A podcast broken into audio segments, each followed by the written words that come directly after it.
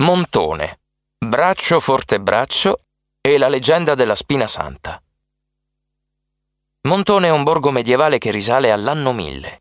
Situato nell'alta valle del Tevere, Montone si erge su un colle incorniciato dal verde rigoglioso del paesaggio. Le antiche mura circondano il borgo e racchiudono vicoli tortuosi, scalinate, piazzette, botteghe, edifici storici e religiosi di gran pregio, oltre a torri e campanili che svettano sul profilo del paese.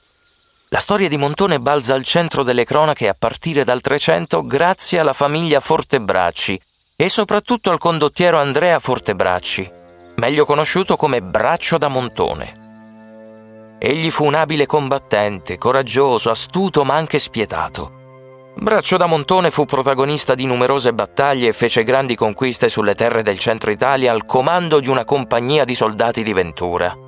Braccio da Montone fu un uomo politico ambizioso, uno stratega militare che seppe farsi conoscere e ricordare da tutti per la sua audacia. In un'opera Manzoni lo richiama con simili versi. Per tutto ancora con maraviglia e con terror si noma.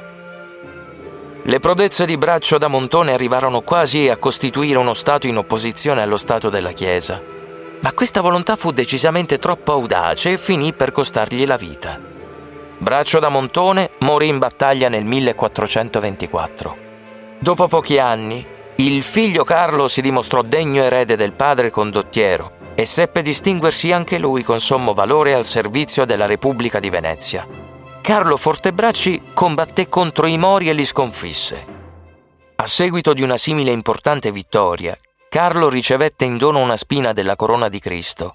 Così la portò a Montone, il suo paese natio, e ne decretò la festa il lunedì dell'angelo.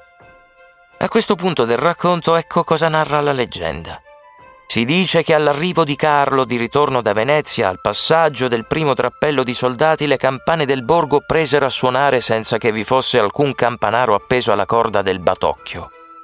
Le campane suonarono da sole per festeggiare l'arrivo della Spina Santa. Una leggenda ancora più suggestiva racconta che la spina fiorì il giorno del venerdì santo emanando un delicato profumo che inebriò le vie del paese. La Santa Spina ora è custodita dalle suore di Sant'Agnese.